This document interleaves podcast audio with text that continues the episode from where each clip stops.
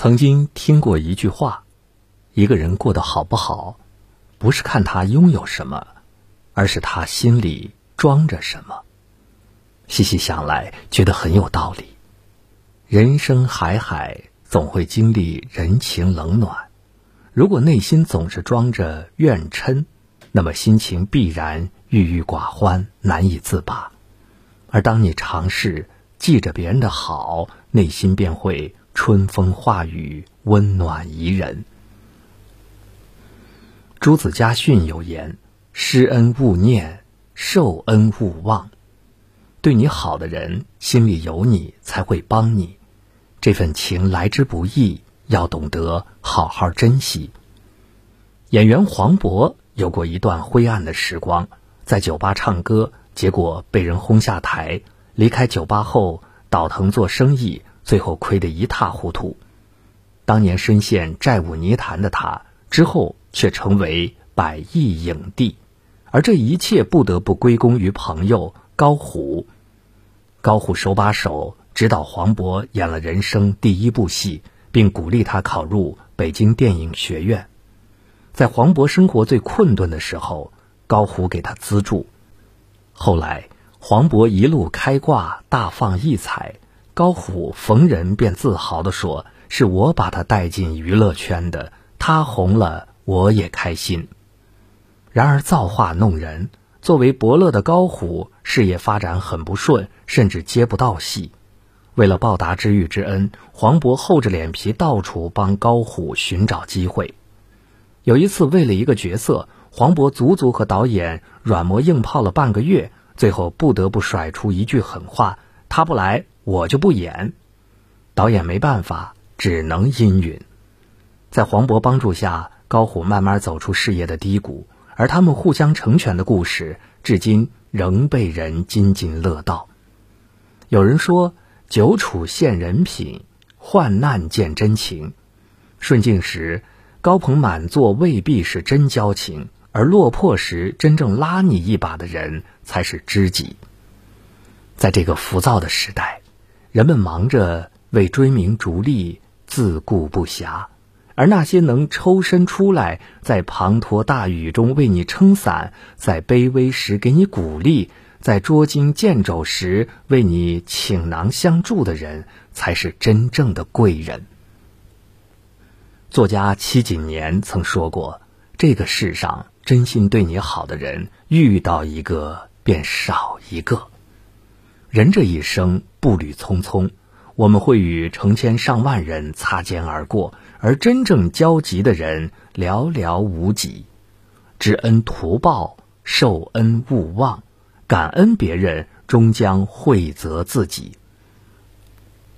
《菜根谭》中说。人有恩于我不可忘，而怨则不可不忘。忘记别人的错是解决很多难题的良方。一个人想要获得良好的人际关系，无非是多栽花，少种刺。在刘向新序中记载着这样一个故事：梁国和楚国交界，两国士兵们在各自空地上种上瓜苗。有一天。梁国人发现自家地里的瓜苗全被扯断了，而始作俑者是楚国人，因为他们嫉妒梁国的瓜苗长得比自己好。梁国人气不过，纷纷请求县令宋旧把对方田里的瓜苗也扯断。宋旧说：“人家使坏，你也跟着使坏，这怎么行啊？我来告诉你一个好办法吧。”宋旧所说的好办法，不是去破坏，恰恰相反。他派人每天夜里偷偷给楚国瓜苗浇水，看到自己的瓜苗越长越好，楚国人感到十分奇怪。最后发现原来是梁国人做好事，十分感动，也十分惭愧，于是主动交好，一场战争悄然化解。《论语》中说：“不念旧恶，怨是用兮。”无休止的报复只能是两败俱伤。懂得忘人之过，才是最高级的处世智慧。生活中，常常遇到无故对你挑刺儿的人、诋毁你的人，甚至暗地里给你使绊子的人。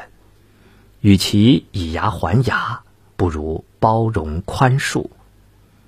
国学大师曾仕强曾经说过：“当别人一拳打来的时候，你不是还以拳头，而是用手掌将打来的拳头包起来。你退一步，别人也会让三分；你给别人搭桥，别人也会给你铺路。最后你会发现，人和人是相互的，你敬我一尺，我敬你一丈。包容别人，最终成全了自己。”杨绛曾经说过：“人生实苦，需修炼。苦难可以将人击垮，也可以让人更加坚强。”有一位二十岁的上海姑娘，正值妙龄芳华，却遭遇了人生的至暗时刻。丈夫不喜欢她，把她看作是一个乡下土包子，把她看作是追求自由爱情的绊脚石。刚刚生完第二个孩子。丈夫就急不可耐地催促她在离婚书上签字。离婚后，她决心告别卑微的过去，放手一搏。她在困境中沉淀学习，从磨难中精进自己。最终，她成为金融界精英，服装生意也做的是风生水起。